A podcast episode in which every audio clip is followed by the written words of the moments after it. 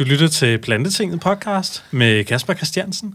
Og Plantetinget, det er simpelthen din yndlingspodcast på iTunes, eller på din foretrukne podcast host.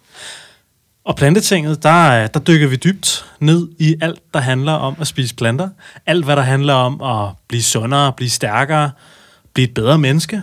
Gøre noget for planeten og for dyrene og for samfundet og for verden og alle de ting, det snakker vi altså om i den her podcast her. Og lige inden vi går i gang, så vil jeg også lige sige, at vi har nogle sponsorer, øh, som er rigtig søde og, og hjælper os her i Plantetinget. Øh, vi arbejder sammen med Greenspeak, med Greeners, med Grim, og vi arbejder også sammen med Volt. Og Dressed by Plants. Uha, og det skal I også, det skal I lige se her engang, fordi jeg har en t-shirt sponsor, og jeg har lovet at lave lidt larm for dem. Så øh, Dress by Plants, yeah. De har altså noget, noget, lækkert, øh, noget lækkert tøj, og øh, vi har en masse rabatkoder, hvor du kan få billige t-shirts, billige måltidskasser, og øh, andre billige ting. Så gå ind på plantetinget.dk og tjek det ud, og du kan også støtte os økonomisk på det, der hedder plantetinget.10. Og øh, der kommer selvfølgelig til at være links inde på plantetinget.dk. Men nok om det. I dag, der har jeg inviteret en spændende gæst ind, som altid, som vi jo altid gør her i Plantetinget. Fordi spændende gæster, det kan vi ikke få nok af. Jeg elsker at snakke med spændende folk, der har lyst til at, at dele viden og gå dybt. Og en af dem, som øh, har været en trofast genganger i Plantetinget, det er en fyr, som har været med nu tre gange, og nu er det simpelthen fjerde gang, vi inviterer dig ind. Niklas Tønnesen, velkommen i Plantetinget. Tusind, tusind tak. Dejligt at se dig. I lige måde, min ven. Har du det godt? Det har jeg i hvert fald. Ja. Dem, der kigger med på YouTube, de har i hvert fald uh, set dig sidde og, og lave fakta og, og så kæle lidt for, for, for seerne på kameraet der. Og det, det kan du altså også se, hvis du går ind på YouTube og lytter til den der. Niklas, hvordan har du det? Jeg har det skønt. Det er dejligt at ses. Mm. Det er længe siden, og Fuck det er ja. altid dejligt at ses. Ja, man. Så, og så var jeg så heldig, at jeg fik lov til at få lidt mad, inden vi gik i gang. Mm. Det var dejligt.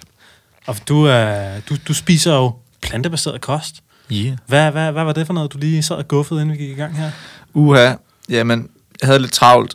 Jeg havde været oppe i, øh, ja, på arbejdspladsen i Sporting Health Club øh, tidligere, og jeg kom afsted med ikke særlig meget mad i dag, så jeg blev meget sulten på vej herover og skulle simpelthen have et eller andet ind, fordi jeg begyndte at træne øh, en del igen. Øh, haft en lille, øh, ikke en pause, men øh, sådan lidt mere lavt blus. Um, så nu er jeg i gang med at køre på igen, og det kræver ligesom, at man skal have en masse indbords. Det kender du selv. Okay. Det kender folk derude, hvis de begynder at træne meget, så bliver man mere sulten, og sådan er det jo. Mm. Så jeg tog forbi Føtex, og så røvede jeg Føtex for alverdens ting. Så det blev nogle af deres chia-boller og deres økologiske hummus, og så købte jeg noget salat og bananer og frush smoothie og naturlis pålæg, der hedder et eller andet ala brasaola, Mm. skinke i gåseøjne, ikke? øhm, men ikke for en sinke. Nej, Ej, ej. for hurtige Øh, folk i plantetinget. For hurtige plantefolk. Og mm, ja, mandler. Mm. Bare sådan lidt en blanding af Ja, ja. forskelligt, uh, sådan nogle tørrede frugtsnacks. Uha. Ja. Yeah.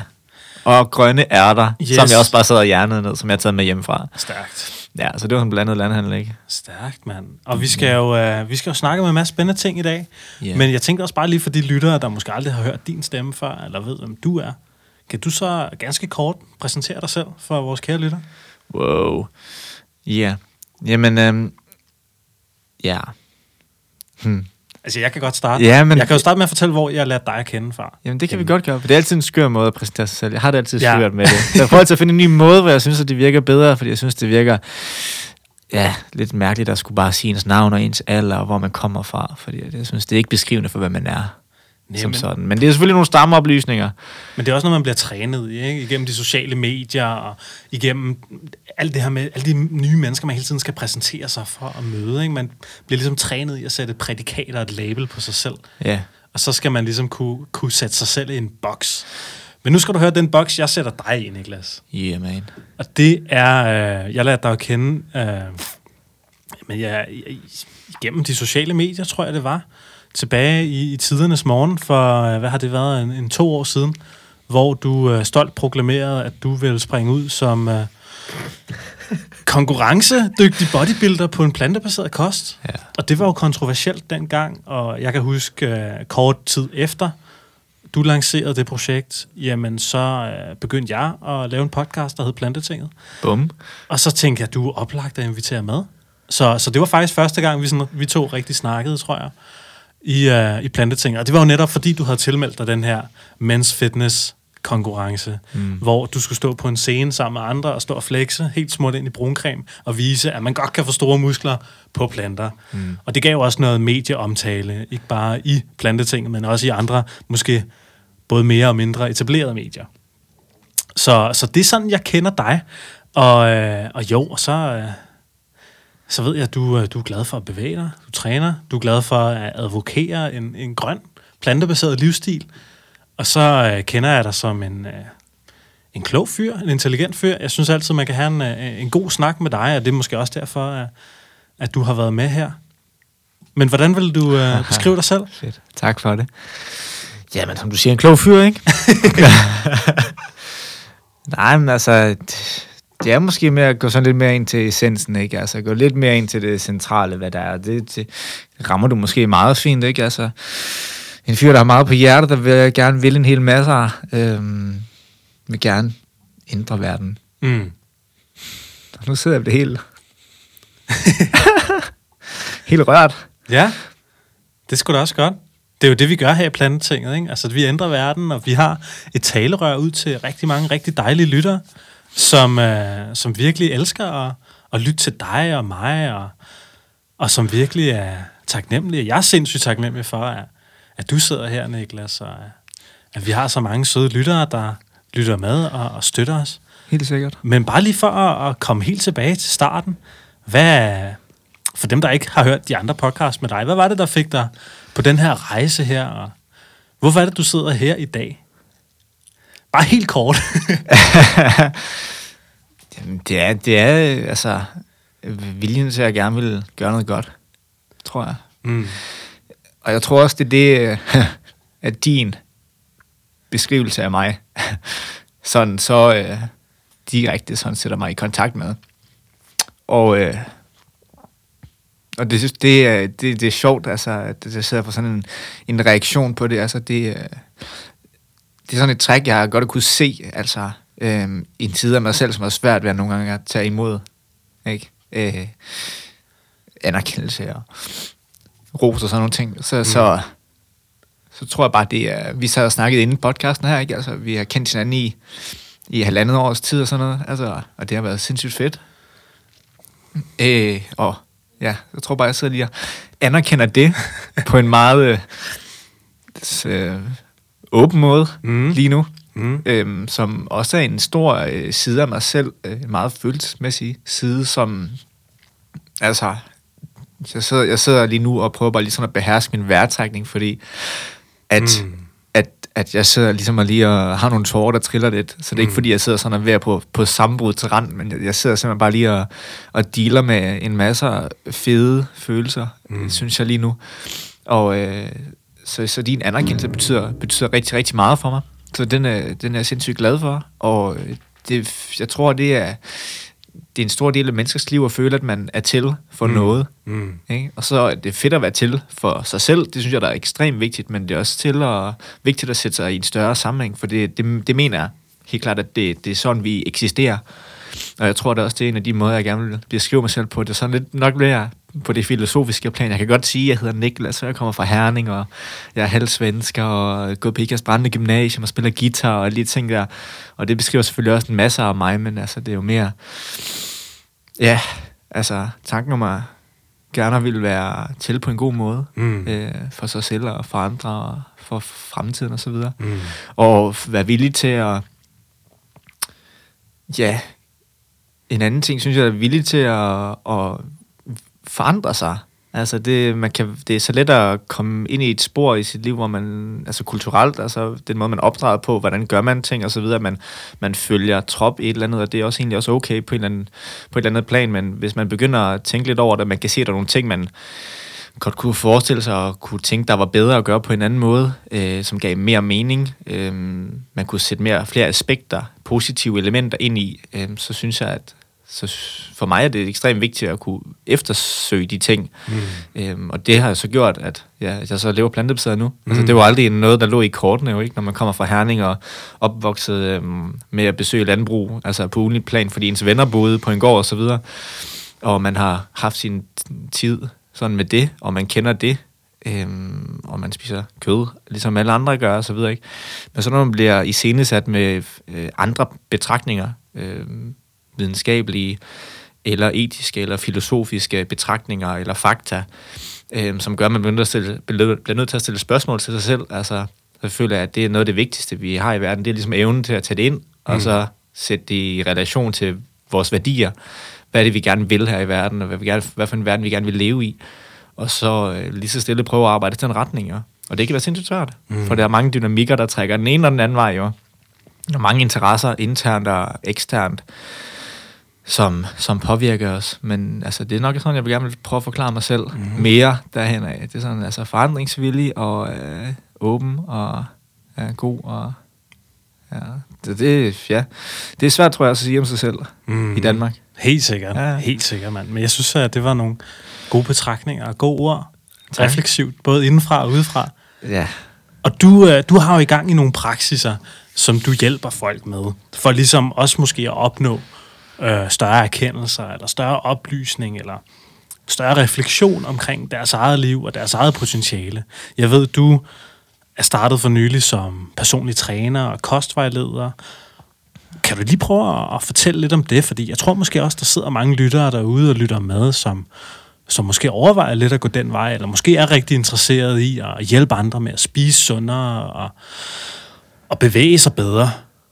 Hvad, hvad har været din rejse med, med det her indtil videre?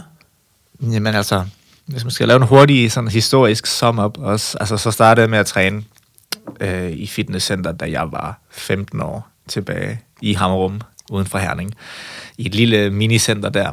Og dengang så var det hele, det handlede sgu om, øh, om flugt, og du ved, øh, kropsidealer, øh, i, i, det tror jeg, jeg nævnte det før, også i nogle af de andre afsnit, hvis man går tilbage, snakker vi mere om det, tror jeg også, altså, øh, kompensering for et eller andet, man føler, man mangler inde i sig selv, ikke? Altså, man altid skal se lidt bedre ud af det der med at jagte Brad Pitt og kroppen øh, i Troy, og alle de ting der. Fight Club. Fight Club, og hvem nu der ellers har været, ikke? Altså, nogen har Arnold som ideal og så videre, ikke? Men Ja, ja. Altså, man går derned, fordi man på en eller anden måde har en følelse, at man ikke er god nok, og det var helt klart også rejsen for mig i, i lang tid at bruge det som en flugt øh, derhjemmefra, fra problemer generelt og så videre, og så så prøver at spænde det op på, at ah, men det er også sundt og vigtigt at træne sig ned og videre, selvom jeg trænede totalt usundt dengang, ikke? fordi det var totalt båret af en følelse øh, om en mangelvare på sig selv, som jeg prøver at kompensere for totalt. Øh, men flash forward, øh, så trænede jeg on and off i fitnesscenter. Ja, det har jeg gjort lige siden da, siden 2005. Øh, men så i 2006, så flyttede jeg herover til København fra Herning, og startede på personlig træneruddannelsen. Og der begyndte jeg at få et andet syn på det. Selvfølgelig er der sket mange ting også undervejs. Øh, men så, altså, nu handler det meget mere om, ja, om, om at have det sundt, at have det godt, og øh, have et liv, der er fedt, øh, som er, ja, som du siger, fyldt med bevægelse også. Så selvfølgelig er træning, øh, det, man kan bruge det på mange måder jo. Altså, jeg bruger det også selv til at, til at forme min krop og så videre, fordi jeg gerne vil komme ud med et budskab med min krop. Øh, men det har også været en lang rejse at komme dertil og sige, at man er så god nok, uanset hvordan du ser ud jo. Så altså, det har været en, det har været en lang rejse, så det, det, det tager hele tiden en ny form, synes jeg. Mm. Ja, men så øh, jeg tog herover for at blive uddannet personlig træner, for at forhåbentlig at kunne hjælpe andre med at øh, leve plantebaseret, og også kunne træne, og vide, at, øh, ja, at man fik alt tilstrækkeligt ind, som man havde brug for, og man sagtens kunne have det godt, og have det fedt, og være sund og rask. Øh, det synes jeg, der var vigtigt for, at folk ligesom havde noget at støtte sig op af. Øh, så det er ligesom det, jeg arbejder på nu, at prøve at sætte det i, ja, øh, søsæt det projekt, som egentlig har været undervejs siden ja, februar, tror jeg, har jeg sådan prøvet at få det stablet på benene. Altså februar 2018. Februar 2018, ja, Mhm. mm-hmm. præcis. Øh, men det tager noget tid at finde sine fødder og få struktur på, hvordan man gerne vil gøre ting og lære hele feltet at kende. Ikke? Mm. Jeg blev uddannet tilbage i, i, i januar 2018, Mm. og hoppede sådan nærmest mere eller mindre ud som selvstændig, uden at vide, hvad fanden man lavede. Ikke? Og det var som personlig... Personlig træner, ja. primært, kostvejleder. Og kostvejleder. Mm. Og så senere, han er for nogle måneder siden, er der også kommet sådan en meditationsvejleder Mm. på, øh, fordi det er også noget, jeg har dyrket øh, rigtig, rigtig meget siden 2012. Mm. haft en del års erfaring. Men det kom sådan lidt ind af en, der vidste, at jeg gjorde det, øh, og som havde en anden, det var en anden personlig træner, som spurgte mig, om jeg ikke kunne hjælpe en af hans klienter med at meditere, fordi at han havde brug for at kunne komme lidt ned i gear. Øh, så, så det kom lidt ind ad den vej, Mm. at der var andre, der begyndte at anbefale mig til andre. Det var så ikke noget, jeg havde tænkt, at jeg skulle arbejde med. Men det blev en større del. Ja, så det er det, jeg arbejder med, og man kan sige, at min træningsfilosofi også ændrer sig i kraft af, at man ikke sætter måske kropsidealet som det største, men i hvert fald også, at der ligger en, en anden basis grundtanke for, hvorfor man kan træne, ikke? Altså, jeg synes, det er, der er mange elementer i det, det er så svært, hvordan man skal åbne den ordentligt op, men der er bare en glæde ved det, synes jeg. Der er en Mm. glæde ved at bevæge sig, Mm. som du siger. Ikke? Så kan det, man kan bevæge sig på mange måder. Mm. For mig er det så bare faldet på fitness og så videre, øh, træning i fitnesscenter. Øhm, og det her, der hvor det her så udviklet sig hen ad, det er så at gå væk fra sådan en meget klassisk bodybuilder-træning til at være sådan lidt mere frit øh, med kettlebells og kropsbevægelse og lære nye færdigheder og nye måder at bevæge sig på, som er lidt udfordrende, så man hele tiden har noget at lege med, altså noget, man kan Mm. lidt blædre til og så videre. Øhm, det synes jeg, det er sindssygt sjovt, og det er sindssygt rart. Og selvfølgelig også lære altså, at bruge sin krop, så man også får styrket den, fordi man skal leve i mange år. Vi kommer til at leve i mange år endnu. Mm. Så hvorfor ikke sørge for, at vi har en robust og krop, en krop, der kan holde til at, at blive gammel, ikke? uden at man skal ligge i sin seng eller have ondt i ryggen og alt det der, man kan lege med sine børnebørn, eller ja, hvad end man nu vil lave. Ikke? At man har mulighed for det i hvert fald. Det synes jeg, det, det er ret fedt, ikke? Øh, ja. Så du har arbejdet sammen med en masse klienter, siden du sprang ud som selvstændig personlig træner, ved jeg, og du har haft en daglig gang uh, i noget, der hedder Sporting Health Club, inde på Godersgade i København. Ja. Prøv at fortælle mig lidt om, hvordan, øh, hvordan har det været at, at komme derind, og hvordan har det været at, at arbejde med mennesker, som gerne har vil være sundere, eller have bedre bevægelighed, eller få et bedre kontakt til deres fysiske krop? Jamen, det er... Det har været ret fedt. Altså, det har været ups and downs, fordi Mm. mm. det er altid fedt at arbejde med klienter, øh, arbejde med folk. Øh, det har det slår aldrig fejl på en eller anden måde. Det er altid en fed oplevelse, synes jeg, øh, hver gang. Øhm, og det har det været helt fra starten af. Men undervejs, så har der været alle mulige andre aspekter af at være, gå selvstændig. De usikkerheder, der kommer med det. Man skal have penge ind. Kommer der nok klienter? Øh, hvordan gør jeg det her? Hvad fanden er det der regnskabs halløj noget? Moms? Hvordan gør man de her ting? Så det, det har fyldt endnu mere.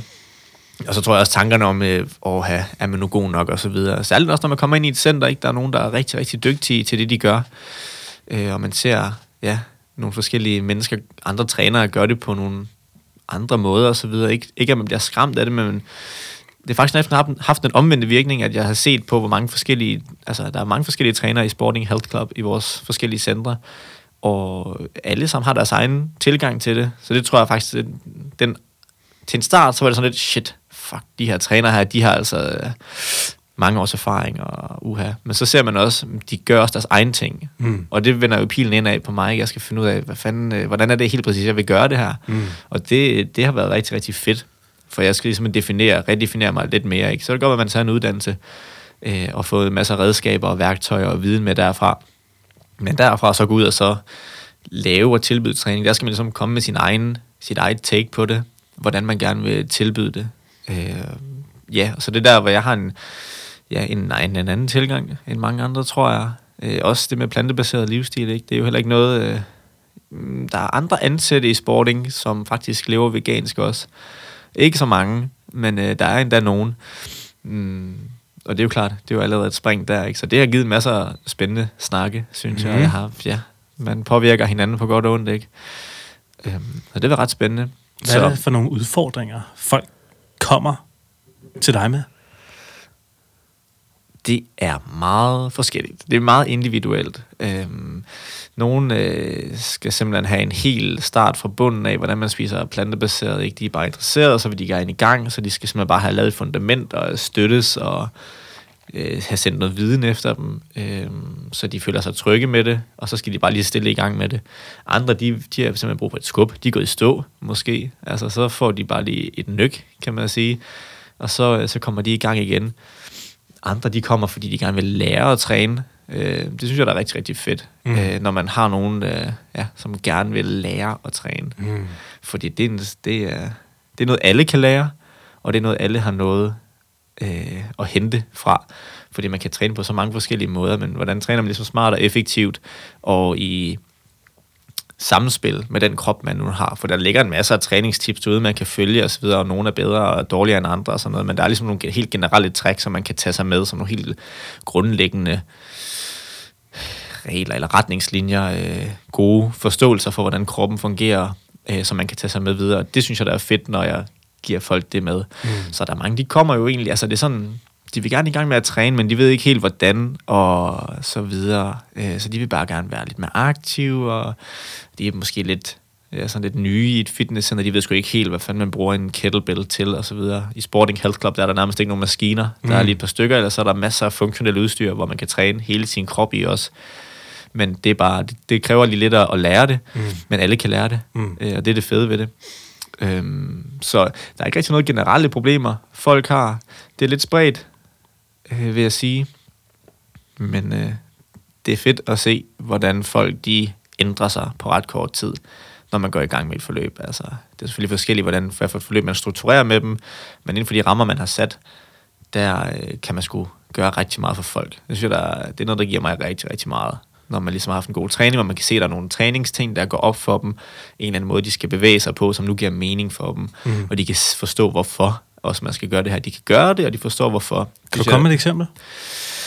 For eksempel at lære at lave et dødløft, hvor mm. man simpelthen skal lære at spænde op i, øh, i sin mave- og lænderegion på en, øh, på en måde, ja, som understøtter ens anatomi, altså både dels beskytter ens øh, led, ens rygsøjle osv., men også sørger for, at man kan udvikle en masse af kraft, øh, så man kan præstere noget også. De to ting hænger sjovt nok sammen, ikke? Fordi hvis heller ikke, hvis du ikke har, hvis du har dårlig teknik, så er det ikke nødvendigvis sikkert, at det begynder at blive usundt mm. for dig. Mm. Øh, at, at lave et dødløft med, med lidt dårlig teknik.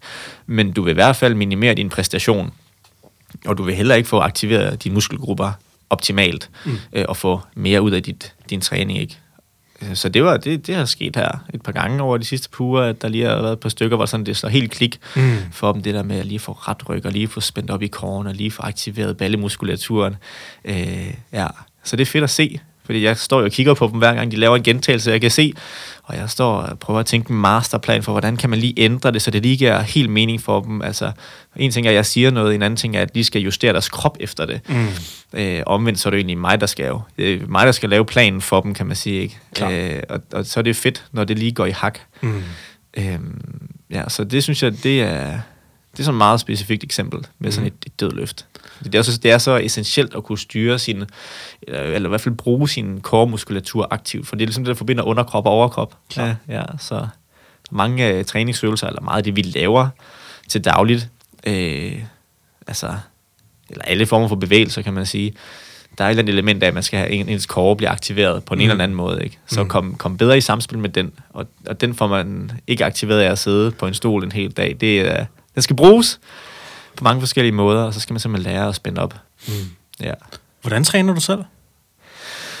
Jamen, øh, jeg er gået fra sådan fem trænings, øh, eller fem dages træningsprogram, der er meget klassisk bodybuilding, Sådan opbygning. fem split, eller hvordan? Nej, egentlig ikke fem split, men, men i hvert fald splittet op. Aha. Øhm, og meget maskiner og mm. isolationsøvelser. Øh, så maskiner, hvor man sætter sig i en eller anden form for mere eller mindre låst mønstre, hvor man kun kan bevæge sin krop nærmest på en måde, og så aktivere musklerne på den måde. Og hvor der ikke er noget ustabilt element, hvor man skal styre en eller anden vægt i en bevægebane. Man skal mere bare frem og tilbage. Det er det. Øhm, For at maksimere hypotrofi. Ja, simpelthen muskelvækst. Ja. Påvirke mm. musklerne på en eller anden måde, så man gerne vil have vækst. Øhm, og nu er jeg så gået hen til at træne tre gange i, tre gange i ugen. Øhm, ja, så det der med fem, altså splittet der, det er, at man deler muskel, altså sin muskelgruppe op i forskellige dage. Så et femsplit, det vil jo så være, at man træner sin ben mandag, måske bryst, øh, tirsdag, ryg, onsdag, skulder og arm, torsdag, øh, mave, whatever, øh, fredag. Noget i den stil i hvert fald. Men det har jeg så vendt om nu, og det er egentlig også ret god evidens for, at det er smart at træne øh, flere gange om ugen, de samme muskelgrupper, i stedet for kun at træne ben mandag en gang om ugen. Mm. Så simpelthen ramme dem øh, tre gange, to til tre gange i ugen. Så nu træner jeg tre gange om ugen, hvor jeg træner hele kroppen igennem hver gang. Okay. Ja, så jeg træner også med, med de frie bevægelser, som sagt, med, med, med kettlebells nu. Og det er ikke, fordi man skal træne med kettlebells. Det er bare lige en periode nu, hvor jeg tester det af, øh, hvor jeg ikke rigtig træner med en stang, altså barbell. Øhm, selvom det også er et meget fint træningsredskab, og maskiner har også sin berettigelse i den rette kontekst. Så det gør jeg lige nu. Så jeg træner helt krops hver gang, og træner mere med min egen kropsvægt øh, i ringe, øh, tager armbøjninger eller dips i ringe, og kører meget med kettlebells ud over det. Alle mulige forskellige måder. Mm. Ja. Så Men jeg, er bruger, men jeg bruger stadigvæk sådan lidt, kan man sige, øh, sådan lidt øh, bodybuilder-inspiration i lidt min struktur på, at, at jeg gerne vil ramme en, en større vægt næste gang, jeg kommer ned og træner. Eller flere gentagelser, så man gerne prøver at øge sin træningsmængde lige så stille. Mm. Så det er ikke fordi, jeg kører sådan meget øh, sådan nogle CrossFit workouts på samme måde. Øh, jeg kører sådan lidt mere struktureret, sådan 3 sæt, 4 sæt, Mm. en gentagelse. Nogle gange så mixer jeg det lidt op.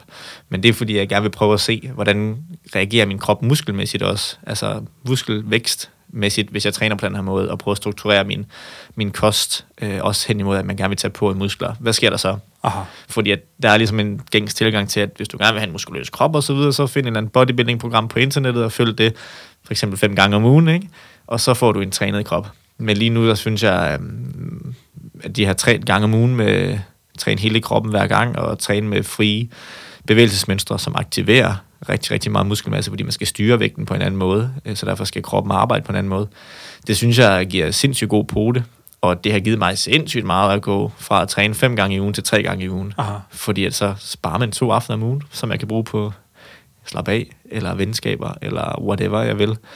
Og slappe af, det er jo pisse vigtigt, når man skal træne og blive bedre, ikke? Altså man kan kun blive så god, som man restituerer sig til. Det er altid den overliggende, altså den ligger altid låg på. Hvis du træner mere, end du kan restituere, så overtræner du over tid. Mm. Og det kan man godt arbejde ind i sit træningsprogram, at der er en periode af ens træningscykluser, at man overtræner lidt, hvis man så samtidig bagefter laver en periode, hvor man træner mindre, så man ved, at man restituerer. For ellers så er man i gang med at træne sig til graven. Ja. Så det, det er også en ting, jeg begynder at respektere mere.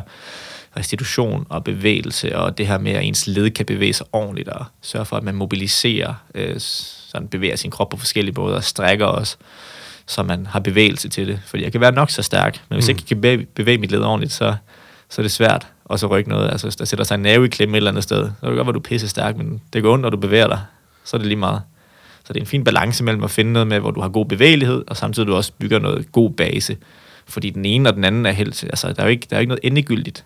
Altså, der er ikke noget endegyldigt svar med, at du skal være max stærk, eller at du skal kunne gå i split. Det er jo ikke sådan, når folk siger, ah, så arbejder jeg meget med at kunne mobilisere og, og kunne bevæge mig godt og sådan noget. Altså, så, ligesom, at så er det det endegyldige mål, at man bare skal kunne bevæge sig, så nej, altså det er sådan lidt mere en rød tråd igennem det hele, ikke? Når jeg kan bevæge mig godt, så kan jeg bevæge vægtene bedre, når jeg kan Mm. bevæge vægtene bedre, så vil det sige, at jeg har bedre kontrol over min krop, når jeg har bedre kontrol over min krop, så vil det sige, at jeg føler jeg i hvert fald, at jeg lever sådan sundere, Mm. fordi så, kan jeg, så er jeg mere alsidig, så kan jeg tilpasse mig mere på forskellige måder, og det føles rart at være i sin krop, også når man kan bevæge sig. Mm. Jeg har ikke behov for at være max stærk, jeg er slet ikke lige så stærk, som jeg var førhen.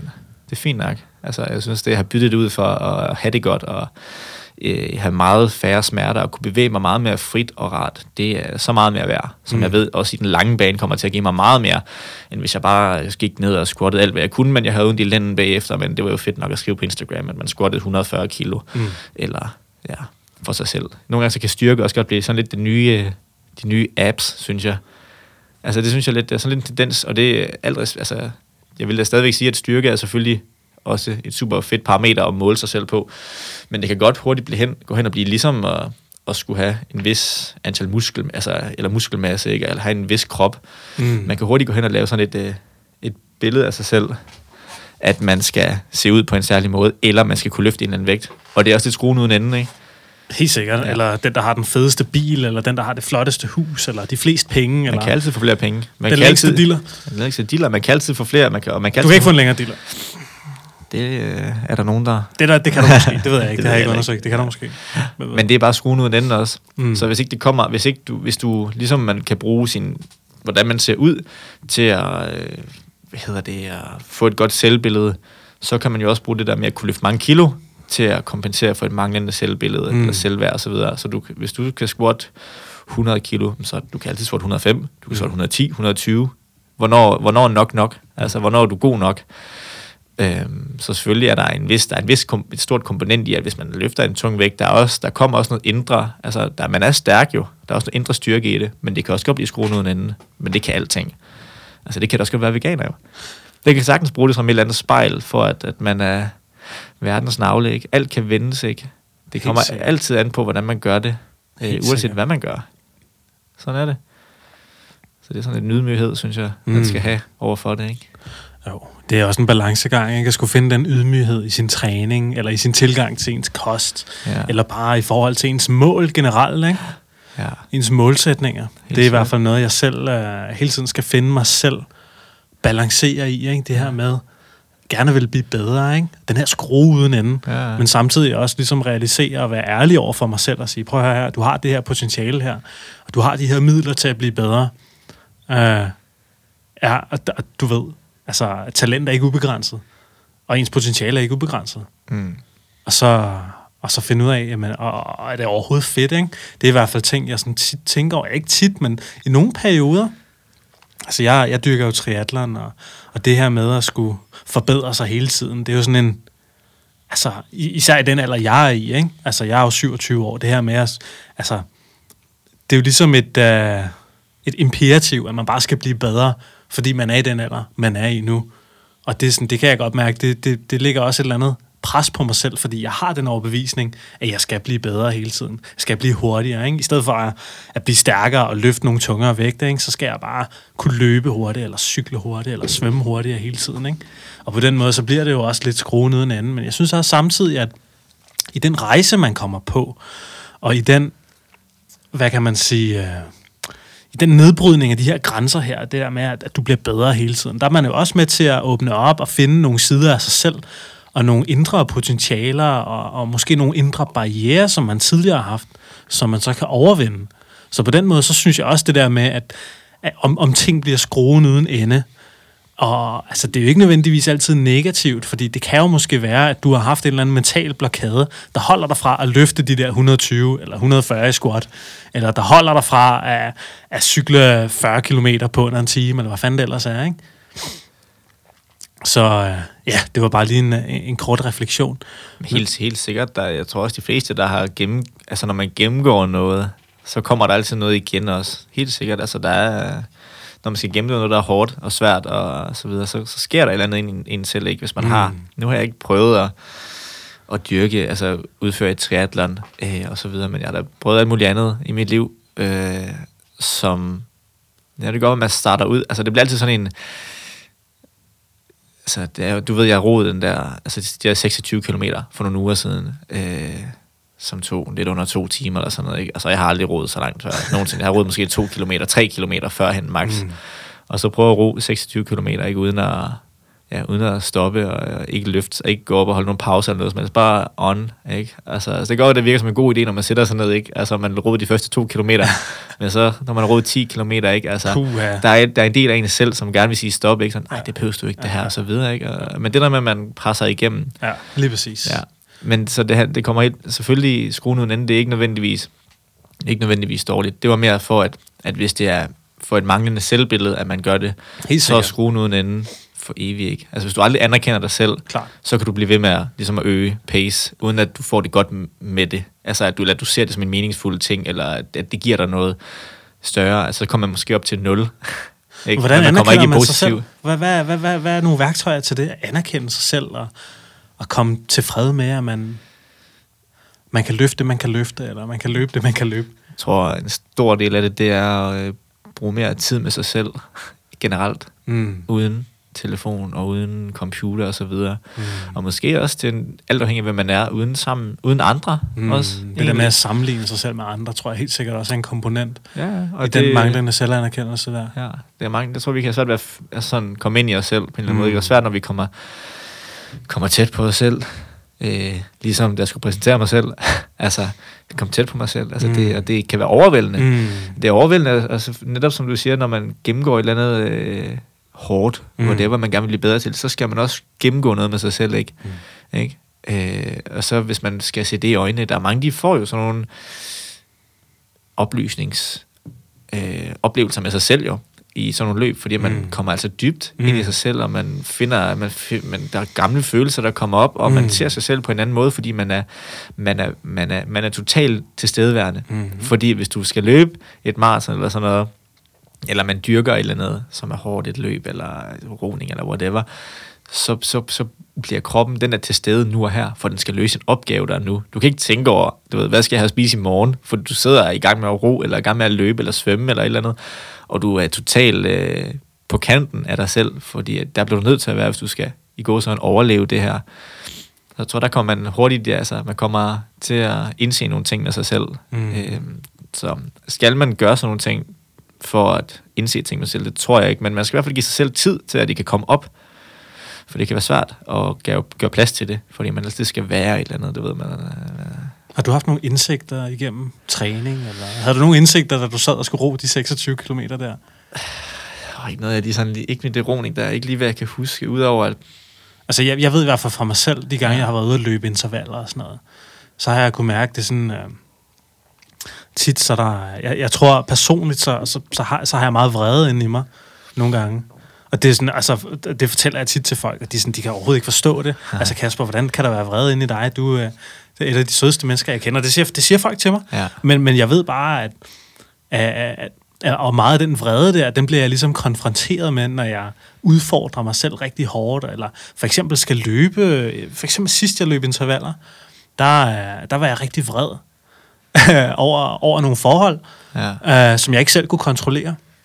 Og det var sådan, og, og så mens jeg lå og løb på den der 400 meter bane, og, og blev ved med at, at gennemgå de her scenarier i mit hoved for, hvordan jeg skulle, jeg skulle realisere den her vrede her, jamen så, så tror jeg også på et eller andet tidspunkt, at jeg, jeg opnåede en eller anden form for, for tilgivelse af mig selv, eller en eller anden form for omfavnelse af mig selv undervejs, og, og lærte at give slip på det.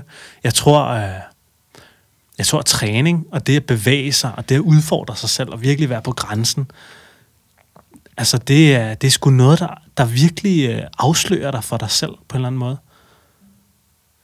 Altså særligt dine følelser. Det er sådan nogle meget dybe, underlige følelser, der nogle gange kommer frem, mm, når man, når man presser sig selv.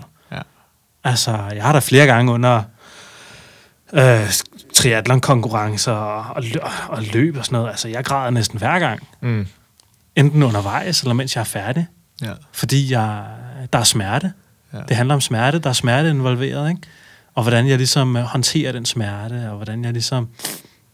Jeg rent følelsesmæssigt gennemgår den, ikke? Så, så, så, så smerten, den udløser enten vrede, ikke? Eller, eller ked af dethed, eller whatever, ikke? Men ikke glæde, eller... Jo, mere, nok, andet nok eller mere mening? forløsning, tror jeg, okay. bagefter og til sidst, ikke? Mm, Øh, og selvfølgelig altid bagefter, efter det, et event, eller efter, at- man har gennemgået den her smerte, eller den her følelsesmæssige, fysiske udfordring, så tror jeg altid, man, man bagefter sådan, øh, ja, ja, så kommer man tilbage til baseline, eller homeostase, eller Ja, ligevægt, eller harmoni. så har man rykket den lidt måske alligevel jo. Jo, fordi, jo. Man har, fordi man har oplevet et eller andet, ikke, som så rykker grænsen lidt. jo, jo. For hvem man lige troede, man var, eller hvad man Ja. lige synes, eller Ja, opdager præcis. nogle forskellige ting. Netop. Men, men jeg har oplevet, altså nogle gange så oplever jeg sådan noget altså meget stor øh, glæde også Mm. mm. ved det. Selvfølgelig er det også hårdt, men også en stor øh, sådan meningsfuldhed. Altså nogle gange så har jeg også oplevet det samme, altså at det der med at græde, øh, det kan, øh, eller få tårer op i hvert fald, ikke at man sådan går en, begynder at græde, græde, synes jeg, men at der simpelthen er noget, der presser sig på, følelser på en eller anden måde. Det er ikke fordi, man sådan stopper op og begynder at hulke, men at man simpelthen bare kommer tårer. Mm. Altså, og nogle gange har jeg set det i mig selv, som at det er, har for eksempel været, at for eksempel måske, altså jeg har blevet stolt af mig selv over et eller andet, jeg har gjort. Eksempel, Mm. mm. Altså nu har, man, nu har man rykket en barriere, Mm. og så øh, tror jeg, nogle gange så sætter jeg det i relation med de mål, jeg har. Ikke? Nå, nu har jeg rykket den her barriere, så nu kommer jeg et skridt nærmere nogle mål, som jeg har sat op, øhm, som jeg føler, der er større end mig selv, og jeg synes, der er vigtige og så videre. Selvfølgelig handler det om mig, men det handler også om, ja, om det, som der kommer med os, øh, Mm. rundt om en, Mm. øh, det man kan sprede, og det man kan gøre mm. med det.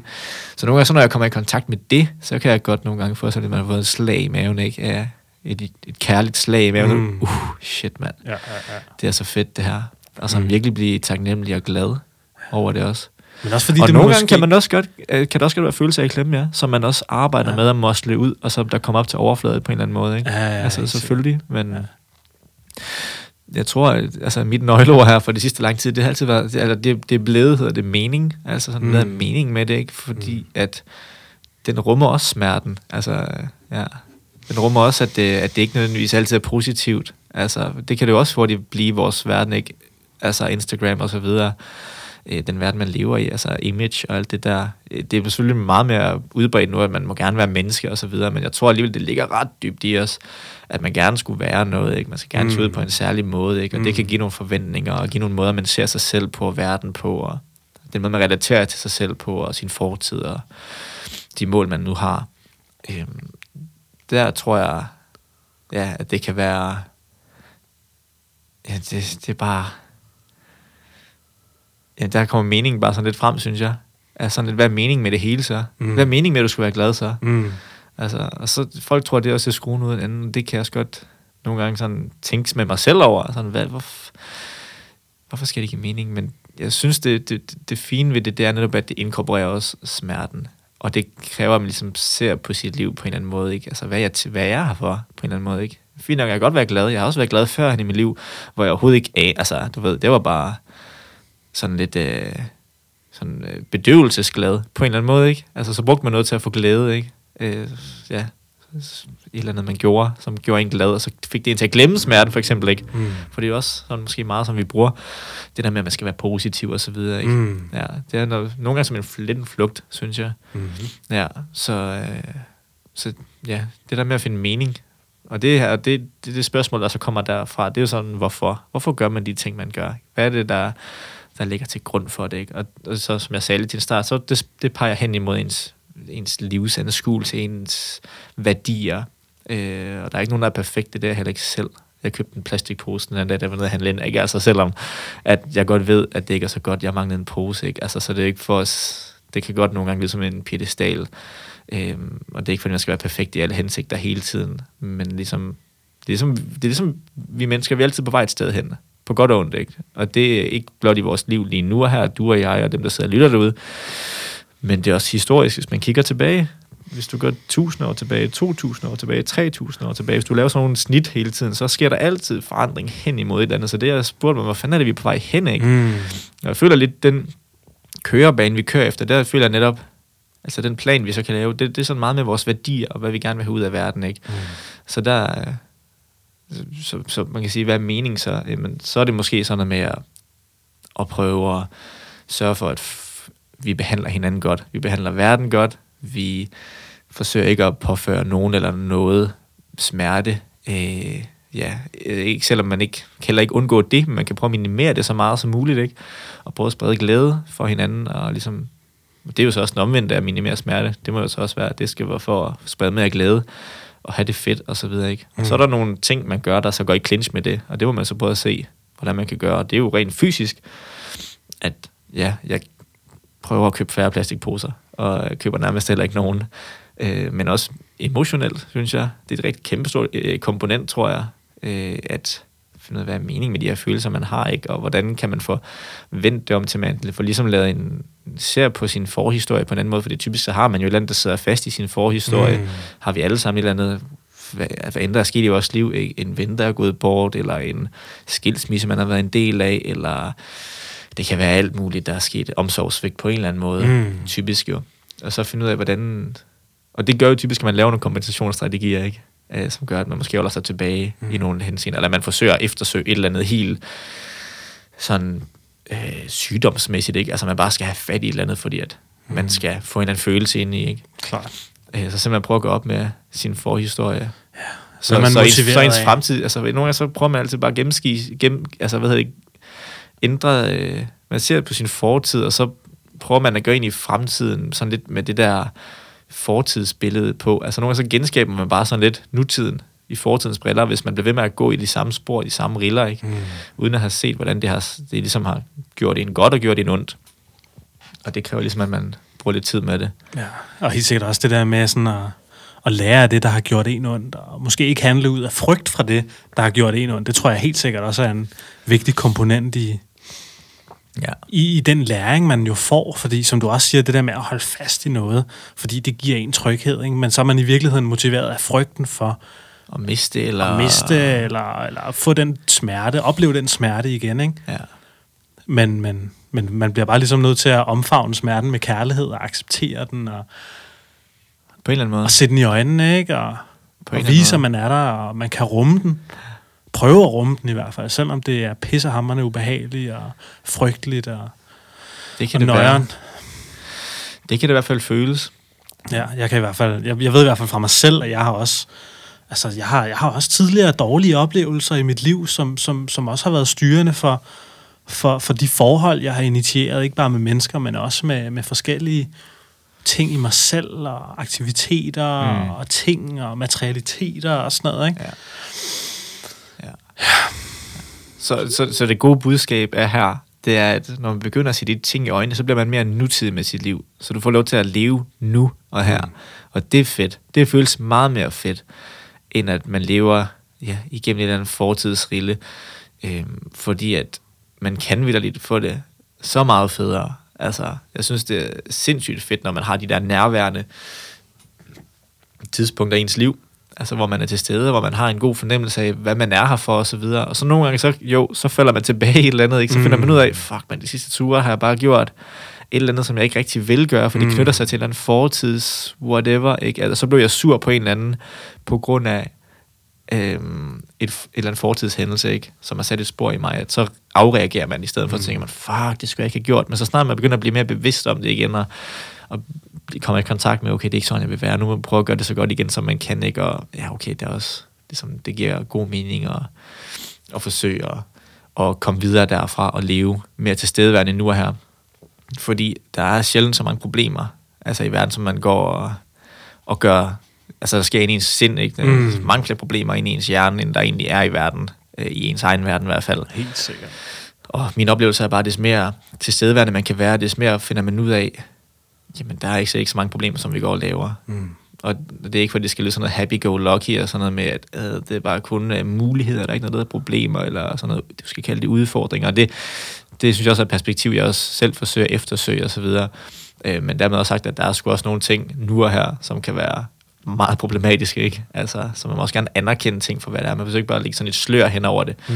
Men hvis man prøver at orientere sig selv hen imod at, og, øh, at være tilstedeværende med det nu og her, og tænke, okay, hvordan kan man, okay, fuck, jeg kom til at øh, råbe af dig, eller sådan, det må du virkelig, virkelig undskylde, ikke? Altså det, øh, ja, prøv ligesom at ja, komme, komme til stede igen i øjeblikket, og tilgive, som du siger. Tilgive sig selv, for man har lavet en fejl. Tilgive en anden, for, man, for at de har måske har lavet en fejl, eller alt det der. Det er et meget godt tema. Men det er bare sådan, man kan bare ikke gå tilbage og ændre sin fortid, jo. Ja, altså, du lever altid nutidigt. Sådan er det. Så lever man bare igennem sådan en historie, altså sin forhistorie på en eller anden måde, men des bedre man lever nutidigt, des mere kan man være med til at, at skabe sin fremtid, frem for at leve sådan lidt mere sin slave og sin fortid. Mm. Altså, Lad os snakke lidt om, uh, om tilstedevær og nærvær, og det er at skabe sit, sit nu.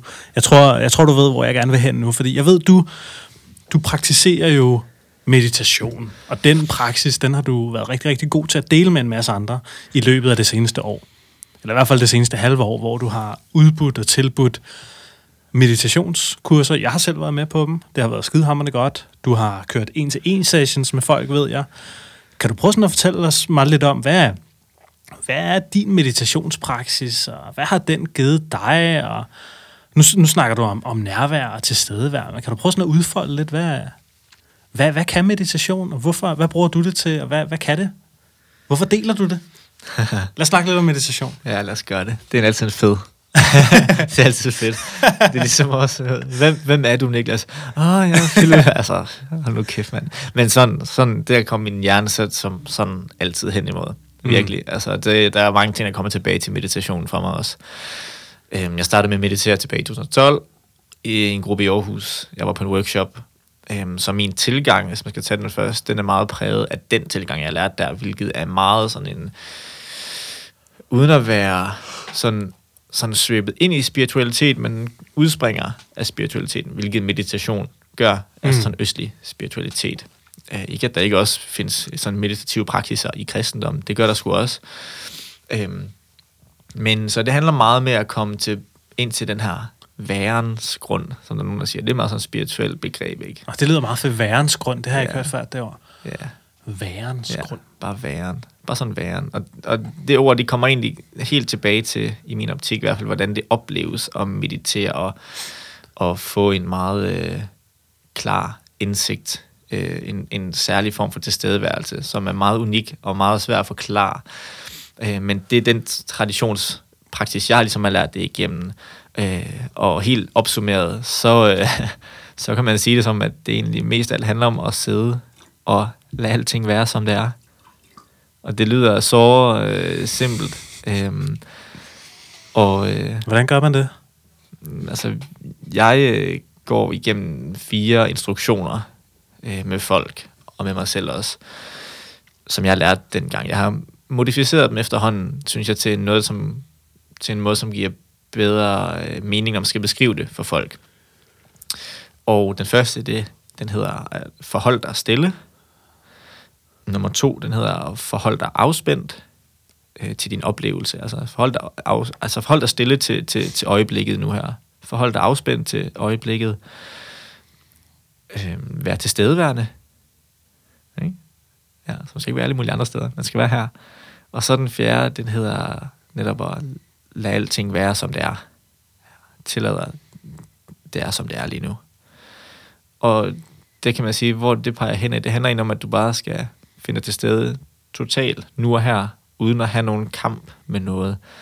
Det, der oftest hører ved folk, når man går i gang med at meditere, det er som, at man bokser med sine tanker. Mm. Ja, man går i krig med sine tanker på en eller anden måde.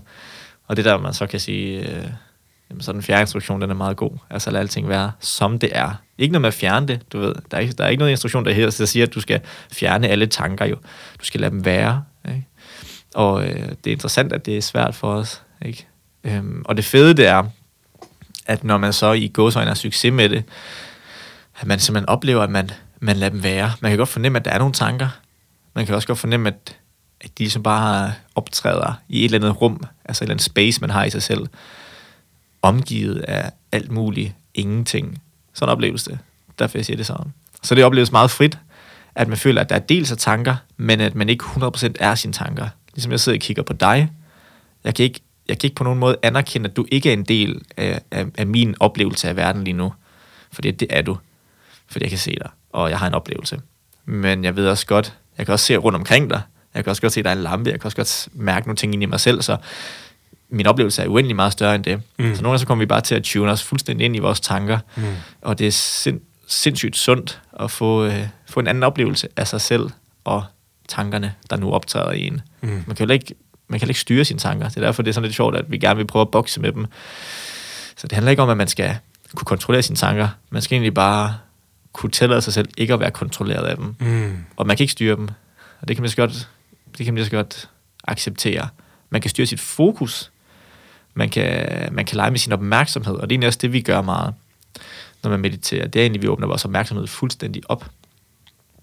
Øhm, og simpelthen bare sidder og prøver at være, være, være sådan lidt blank på en eller anden måde. Og det sjove det er, at, at selvom man ikke har fokuseret på noget som helst, så kan man sagtens godt være tilstedeværende. Og når man er tilstedeværende uden at skulle være fokuseret på noget specifikt, så i stedet for at man har zoomet ind på et lille punkt og være fokus, fokuseret på noget, en tanke eller en, en følelse eller åndedrættet osv., så, videre, så man prøver at have den anden vej omkring, hvis du prøver at zoome ud i stedet for, ikke? så oplever man mere og mere og mere, men alting bliver mindre og mindre og mindre. Altså, det er der stadigvæk i ens oplevelse. Det kan være, det er meget svært, når man sidder og lytter. Det er sådan lidt mere en meget en visuel måde at gøre det på. Det er noget, jeg tegner på tavlen og sådan, mm. Og sådan at jeg, når jeg prøver at undervise sådan grupper i det, det er, at øh, der er mange meditationspraksiser, øh, som fokuserer på et eller andet, for eksempel. Og det er super godt. Altså, det kan gøre en fokuseret, og det gør en tilstedeværende nu og her. Altså fokusere på åndedrættet? Eller Fokuserer på åndedrættet lige præcis, eller en kropsfølelse, eller Mm. scanner sin krop for at mærke sin krop osv. Mm. Det har sindssygt mange kvaliteter. Og det synes jeg også, det er noget, jeg gerne vil anerkende, fordi det har jeg førhen været meget god til at ikke at anerkende, fordi jeg har lært det på en anden måde, så der var ligesom sådan lidt pustet hanebrystet op. Øh, men det har nogle sindssygt gode kvaliteter, og det kan nogle rigtig, rigtig gode ting. Men det gør så også, at man ikke rigtig tillader andre ting ind i sit fokus jo. Så man ligesom siger, så snart du har mistet dit fokus for dit åndedræt, så er du ligesom kun- kommet uden for retningslinjerne. Mm. Så skal man ligesom vende tilbage igen til sit åndedræt. Mm. Ja. Og det er, super, det er super fedt. Men det vil så sige, hvis der kommer en tanke ind, så, så er det ligesom forkert Mm. på en eller anden måde, fordi man skal mm. kigge på åndedrættet. Mm. Det er ikke, fordi man skal dømme sig selv for at have fået en tanke, men alligevel er man ligesom sagt, det må ikke være der. Mm. Nu skal vi kigge på det der. Mm. Men omvendt, hvis du prøver at vende den om, og så sige, at du må, alt må tillades at være der, så er der ikke noget problem med noget, ikke? Så er der ikke nogen tanke, du skal bokse med. For så har du åbnet din opmærksomhed op, du åbner din, din, din, din tilstedeværelse op, til at der må være lige præcis, hvad der er. Og det, det kan være lidt mærkeligt for os, fordi vi gerne hele tiden skal noget. Vi skal, hen, vi skal have et formål med det. Vi skal hele tiden prøve at evaluere og bestemme, okay, hvad skal der være, hvad skal der ikke være, det skal være positivt, det skal være godt osv. Og øh, der kan komme sådan en helt fantastisk tilstedeværelse, når man slipper alle de der forventninger til, hvad der skal, hvordan du skal have det lige nu og her, hvad der for nogle tanker og lyde. Giv, giv helt slip. Altså det var så fedt sidste gang, da jeg holdt øh, meditationsworkshop. Jeg tror, halvdelen, halvdelen af dem, der var med, jeg tror, vi var, vi var ni eller sådan noget.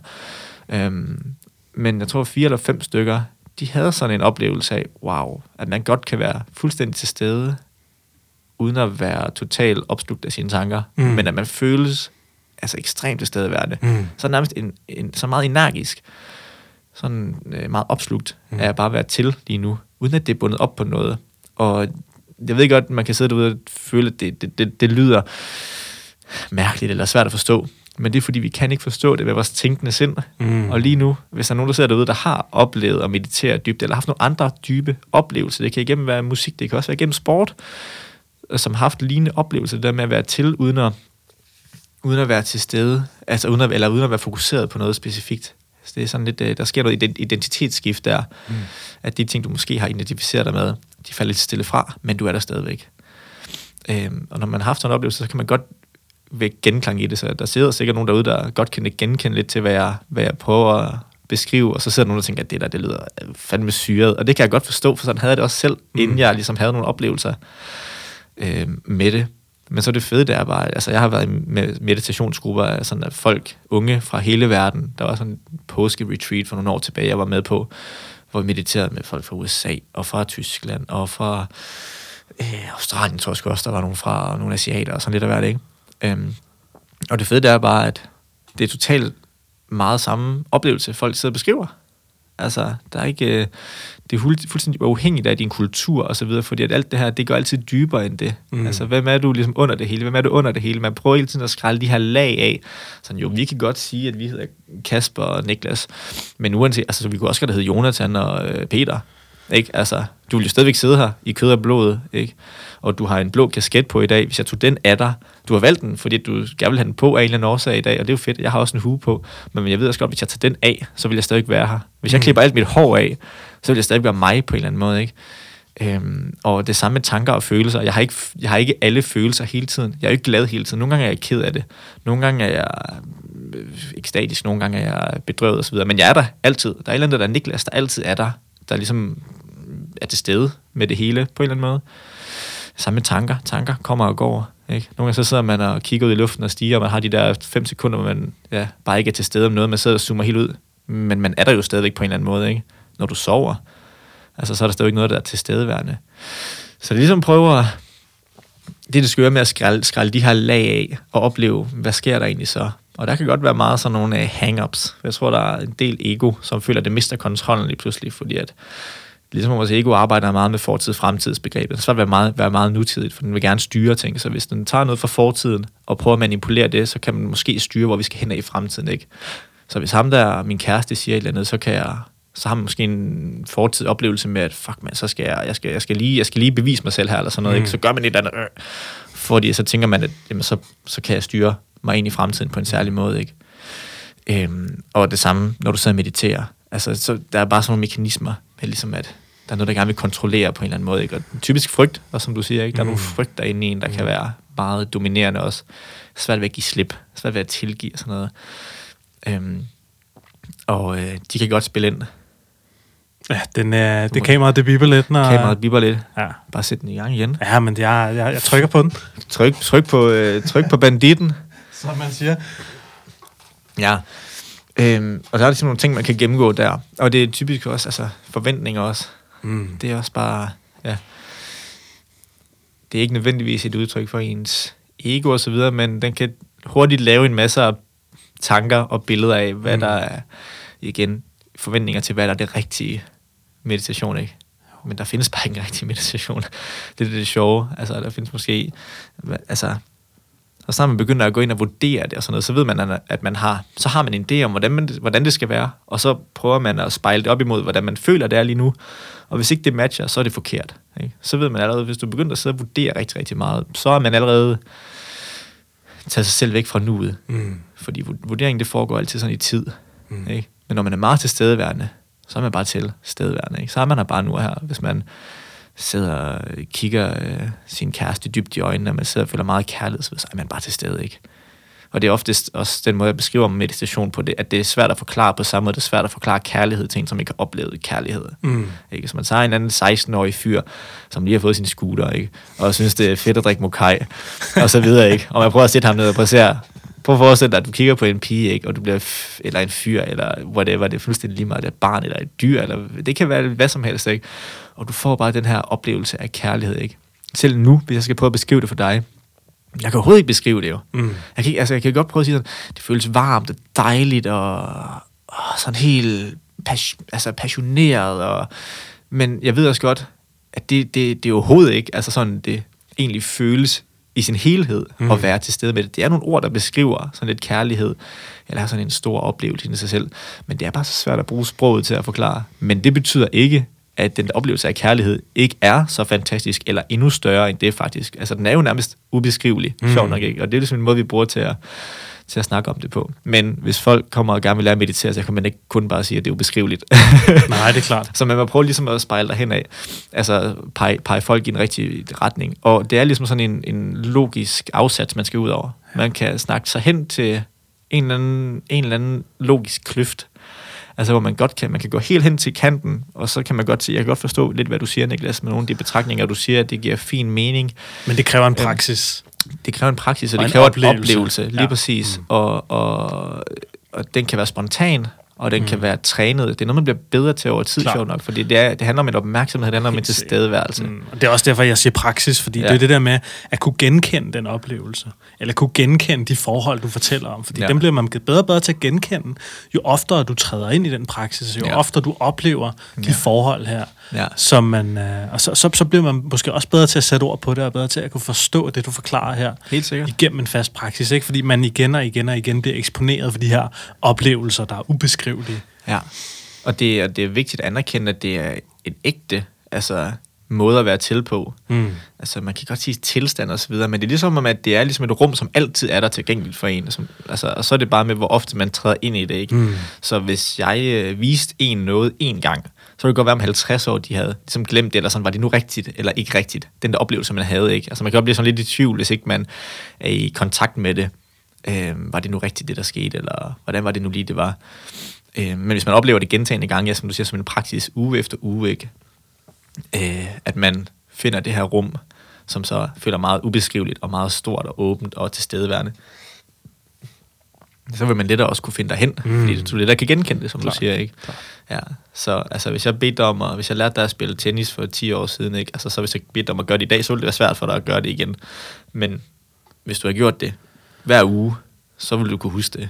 Ikke? Så vil det bare være noget, du kunne gøre. Second og det er sådan, sådan er det meget med meditation også. Det handler om en, altså meditation handler meget om sin opmærksomhed, hvordan man er orienteret sig. Ikke? Øh, og der kan man åbne den op, sjovt nok. Mm. Helt at være meget til stedeværende nu og her. Mm. Og så føles det netop som om, at, at man er på kanten af, af sit liv på en eller anden måde. Det er man altid, sjovt nok. Ikke? Altså du er altid på kanten af dit liv. Det er sådan lidt weird.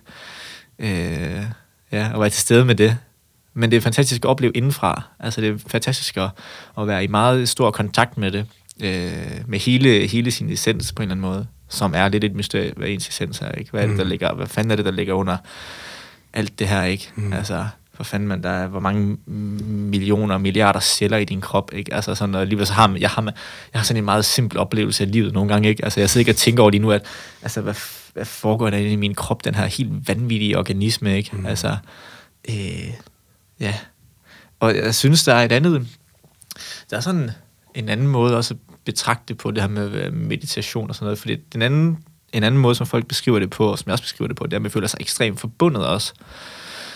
Og det er ret sjovt. Og det er også meget, øh, altså det er ikke, det er igen sådan noget, som bliver beskrevet af, af mange forskellige folk, og som jeg, som jeg selv har været i kontakt med, men også læst om, og sådan og så videre, ikke? Sådan en virkelig en forbundethed med, med verden, på en eller anden måde. Og det er også, når man siger den her værensgrund, mm. øh, hvor der ikke rigtig er noget identitet, hvor øh, nogen vil sige, at jamen, vi er alle sammen energi. Ikke? Alt, alle molekyler, alt lille partikler osv., alt sammen er energi. Og hvis man ligesom bruger det som identiteten, energi, så er vi alle sammen et. Så er der et, ikke? I et energi, energifelt i hvert fald. Så det kunne være lidt en beskrivelse af, hvorfor det kan føles meget forbundet. Ikke? Lige pludselig så, jamen, så er man ikke lige øh, identificeret sig selv som Niklas fra Herning. Mm. Og så, videre, ikke? så er man gået mere meget dybere ind, sådan nærmest metafysisk ind i verden, ikke? sådan en oplevelse af sig selv og verden. Og, og det tror jeg, det, øh, det fodrer empati. Hvis man føler sig som et med, med andre, med verden og så videre, så fodrer det. Når du så åbner øjnene igen, når du har følt, wow, det var en mystisk oplevelse, jeg havde der, men jeg følte mig ekstremt forbundet med verden. Mm. Og som jeg også siger til folk, det er som hvis de har haft en, en, en fed oplevelse på meditation, øh, kursus eller, eller en til en og så videre. Altså, vi er enige om, jeg ikke har givet dig noget øh, trylle til. Jeg har ikke fået dig til at ryge en eller anden chubang, og du har ikke, altså du ved, jeg, vi har ikke gjort et eller andet. Jeg har bedt dig om at sidde med lukkede øjne, og så følge de her fire instruktioner, og så mm. har de selvfølgelig fået noget mere viden med, mm. ud over det også. Og så får de sådan en oplevelse, som de siger, de aldrig har haft før. Mm. Jeg, jeg ved ikke, hvor gammel... Altså, jeg havde en, der hedder Jeanette, som jeg mødtes med tre gange. Jeg tror, hun var omkring 40 år jurist. Hun har aldrig rigtig mediteret før, men hun var meget interesseret i det. Og konsistent hver gang, så fik hun en, en ny oplevelse af sig selv i verden. Ikke? Og det er meget interessant, altså, at, at man simpelthen kan få sådan en stor oplevelse for, wow, sådan har jeg aldrig oplevet mig selv før, eller verden før. Ja. Og det synes jeg, det... Det, det er vildt, mand. Ja, det, det er ret vildt. Det, men jeg synes bare også bare, det er vildt, at man kan gå igennem et så langt liv, uden sådan at, at have opnået nogle af de erkendelser, som meditation kan give en. Ik- ikke fordi man, man, man ikke er god nok, hvis ikke man har fået de erkendelser, Nej. men det er i hvert fald interessant at se, at man... At, øh, fordi jeg tror meget, at den lidelse, vi ser i verden, og mange af de udfordringer, vi har med hinanden, og med verden, og med, med materialiteter, og med miljøet og så videre, de, de udspringer lidt af den her følelse af separation. Ja som, øh, som jeg virkelig også øh, tror meget på, og som jeg også selv har haft oplevet. Jeg har også selv haft den oplevelse, det der med at føle mig forbundet til alting. Ja. ja det er en meget, meget kraftfuld oplevelse, en ja. meget, meget kraftfuld erkendelse ja. om, om det, om, om og, og sådan at, at opleve det. Mm ikke at få det fortalt, og ikke sådan rent logisk, og sådan kunne tænke sig frem til, okay, men ja. jeg ved jo godt, at jeg består af nogle atomer, som den også består af. Ja. Jeg ved jo også godt, at, at sådan og sådan, og så i stedet for bare sådan, sådan få, få den der følelse der. ja. Det er, ja. det er meget kraftfuldt, og det kan ændre verden, tror jeg. 100 procent. Jeg tror, det, det er lige præcis det, som der, er, der ændrer verden. Ikke? At, man får, at man får en anden verdensforståelse. Ikke? Mm. At man får en større verdensforståelse. Det, det er jo forandring. Ikke? Det her det er så bare en meget... Øh, sådan en, den bryder den bryder alle barriere ned, kan man sige. Andre, øh, altså race, diskrimination og så videre, det er jo sådan nogle andre barriere, ikke, hvor det er fantastisk at se, nu begynder der, altså, du ved, det er ret udbredt i hvert fald i vores del af verden. Desværre er det ikke helt udbredt endnu jo, at, at folk er ligeværd, men det er fantastisk, når man anerkender et menneske som et menneske, for eksempel. Mm. Eller, ja. Det, det, det er jo en helt anden oplevelse af at opleve et menneske, jo. Det, det er jo meget mere fantastisk, ikke? Og hvis man så oplever verden på sådan en lidt eller samme, lidt eller samme måde, ikke helt. Mm. Det er ekstremt øh, stort. Mm. Øh, det er det virkelig, at føle sig sådan øh, en del af verden. For som du siger, det er den her separationsangst, og den er også meget psykologisk på en eller anden måde. Ikke? Jeg sidder herover har en oplevelse, du sidder derover ikke? vi er ikke forbundet og så videre. Men så når man sidder der i meditation, eller igennem noget andet, føler sig ekstremt forbundet, det er, det er, det er jo for vild benzin til sjælen. Altså, 100%. Altså totalt, at... Øh, der, der bliver vækket noget i en, som mm. føles så, øh, så fundamentalt og så fedt mm. og rart, at det, det kan næsten ikke, øh, det kan ikke rigtig beskrives, uden at det skal opleves på en eller anden måde også. Helt sikkert. Og det tror jeg er meget enig i, at, at, at det, det, det her verden skulle bruge for på en eller anden måde, ikke? Øh, I større og mindre grad. Mm. At få den oplevelse der, så man ikke sidder som i midten af 40'erne og, og sådan er, er fuldstændig fremmedgjort over for, for alt alt, der ikke er en selv. Ja, ja, ja, helt sikkert. Så det, det, det, ja, det tidligere, man kan få, det, det federe, ikke? Men man kan også sige, det, er jo også, det kan også hurtigt blive til en psykologisk ting, ikke? Man kan sidde som Jo. 40 år, så kan man sidde og blive sur over, ej, hvis jeg bare havde haft den erkendelse. Det, det, det, det, det. Jeg kunne også have sagt, jeg startede med at meditere som 22 år, så ej, hvis jeg nu bare havde gjort det som 10 år, hvis nu mine forældre har lært mig det, ikke? Og Ja, altid ja, lave sådan en historie af det, så. Så snart det sker, så er det altid fantastisk, ikke? Jo. Det er altid fantastisk. Klar. Øh, så, så man kan, der er også nogle, det er svært at presse ting på, ikke? Jo, så, og det, og det er jo det samme med veganisme, ikke? Der kan du også se, om jeg er bedre end dig, fordi jeg har været veganer i 10 år, og du har kun været det i 5 år, Ja, ikke? ja. Eller, eller den der med, at, at du ved, bare det, at man, at man opnår den erkendelse, og man, man, man, man tager noget handling i sit liv, og ændrer Ja. ja. sine praksiser, det er jo fantastisk i sig selv, ikke? ja. Og det, det, det skal man anerkende 100% ligegyldigt, hvornår man opnår den anerkendelse i løbet af sit liv. ja, helt sikkert. Ung som gammel. Ja, helt sikkert. Og jeg tror også på, eller jeg ved, jeg ved, at meditation kan være så, så kraftig en drivkraft, fordi at den netop bryder dine identiteter ned.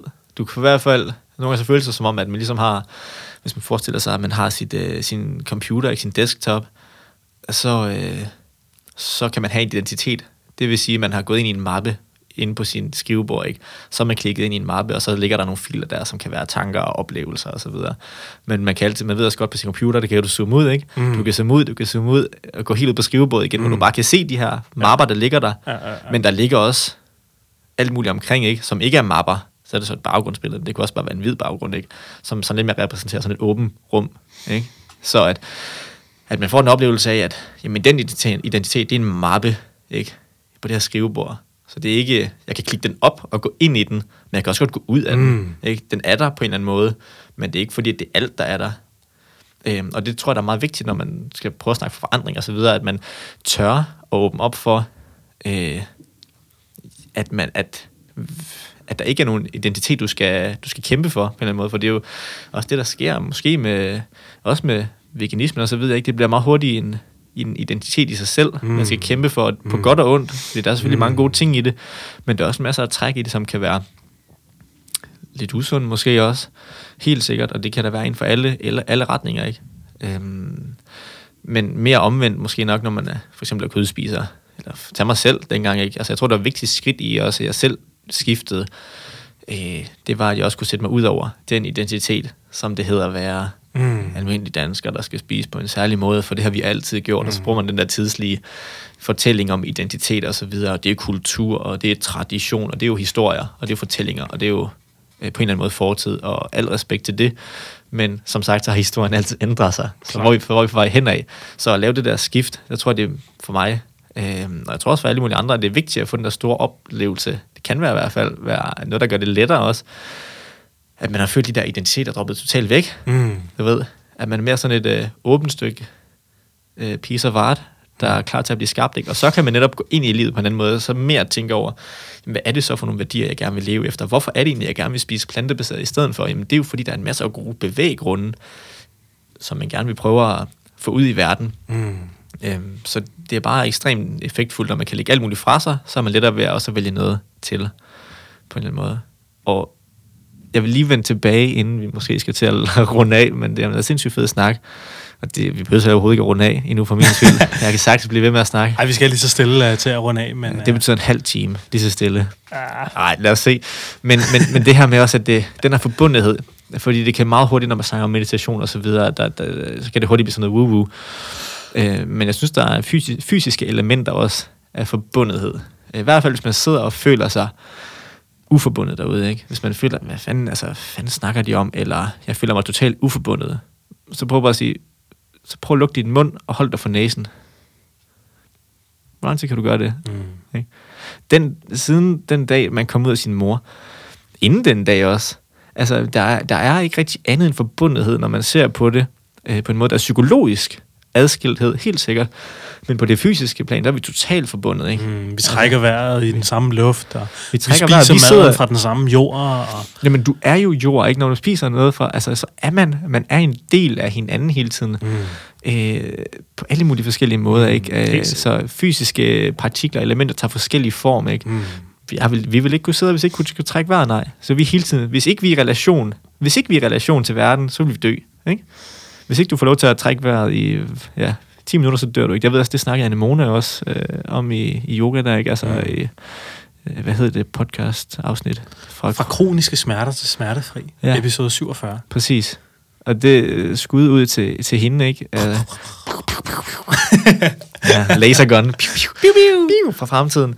Nej, fordi at der er, der er altså, når, når det går op for en, hvor, hvor, hvor virkelig relateret, altså hvor virkelig hele tiden i forbindelse man er, Mm. så begynder man lige så stille og så se lidt anderledes. Og det glemmer man. Man kommer til at glemme det tusind gange.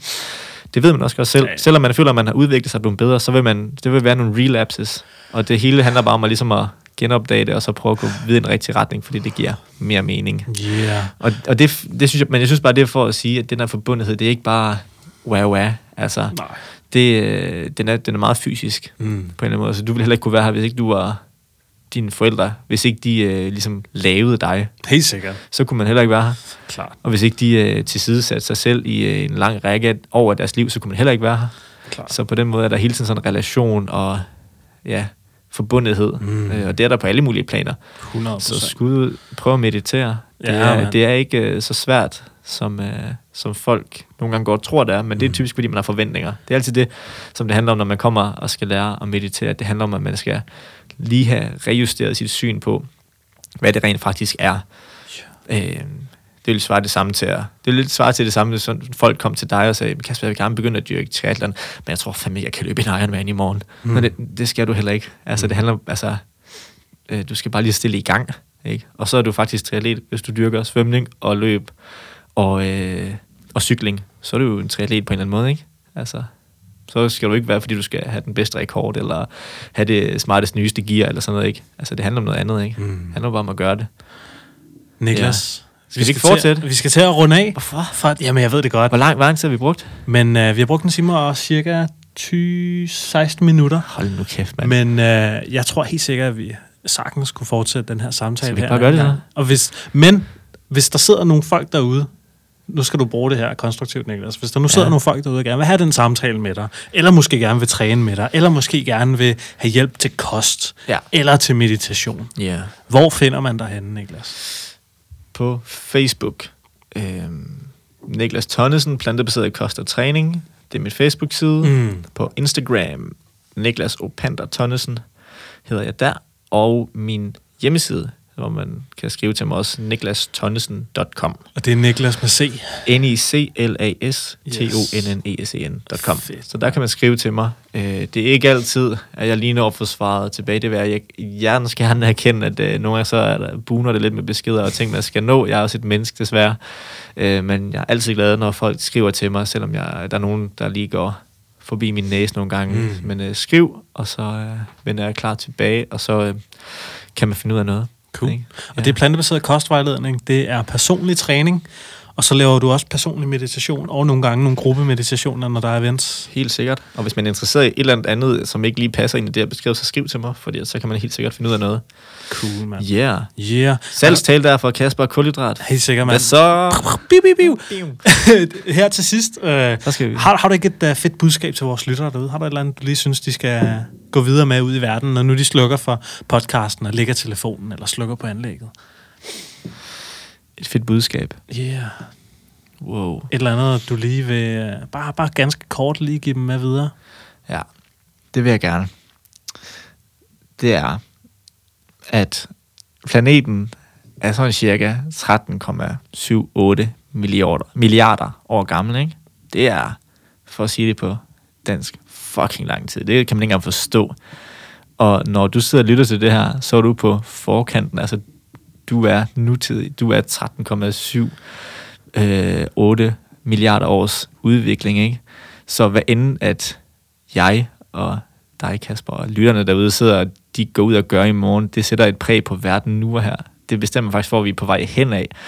Øh, også med dit eget liv, hvad du vælger at gøre for dig selv øh, i dag, nu og her. Det sætter et præg, ikke kun på din egen på din eget liv og din egen eksistens, men også på hele verden. Altså, det er altid sådan, verden har udviklet sig. Det er ved, at masser af mennesker, eller et menneske har udviklet sig først, og så sker der en udvikling. Så man egentlig, altså, vi skaber hele tiden verden i en eller anden ny udgave, ikke? Øh, materialistisk og psykologisk og etisk og værdimæssigt osv. Så, ikke? så alt, hvad du gør ligesom fra nu og her, det sætter ligesom et præg på verden, Mm. og det ved man ikke rigtig, hvor det kan bære hen af, men øh, det har noget at sige, for det har en ægte effekt nu og her. Så øh, gør det fedt. Helt sikkert. Helt sikkert. Gør noget bedre for verden. Du kan eventuelt spise nogle flere planter. Det er i hvert fald den måde, vi gør det på her i Plantetinget.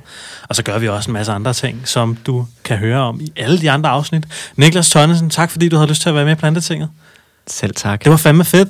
Ja, vi gør det igen. Vi gør det igen. Det var godt at... Så græder jeg lidt mere så, graver, så graver vi endnu dybere. Jeg græder. Fordi vi, vi, Jeg begynder at græde. Vi hulker. Jeg vil have Kleenex. vi hulker i kor. Jamen ved du så har vi, øh, så har vi servietterne klar. Ja, Toilet, vi har simpelthen øh, køber en pakke øh, lokumsrulle. ja. Dig. Det, det er cool nok at græde en gang imellem. Ja, græd Det er også sådan noget med at lukke, lukke, lukke dampen ud, ikke? I stedet for at gå og bære det inde, og så eksplodere, ikke? Mm. Fandme lu- lukke det ud undervejs, Mm. mm. og så, øh, så går det lidt nemmere. Du lyttede til Plantetinget podcast. Og vi fortsætter! Og vi fortsætter.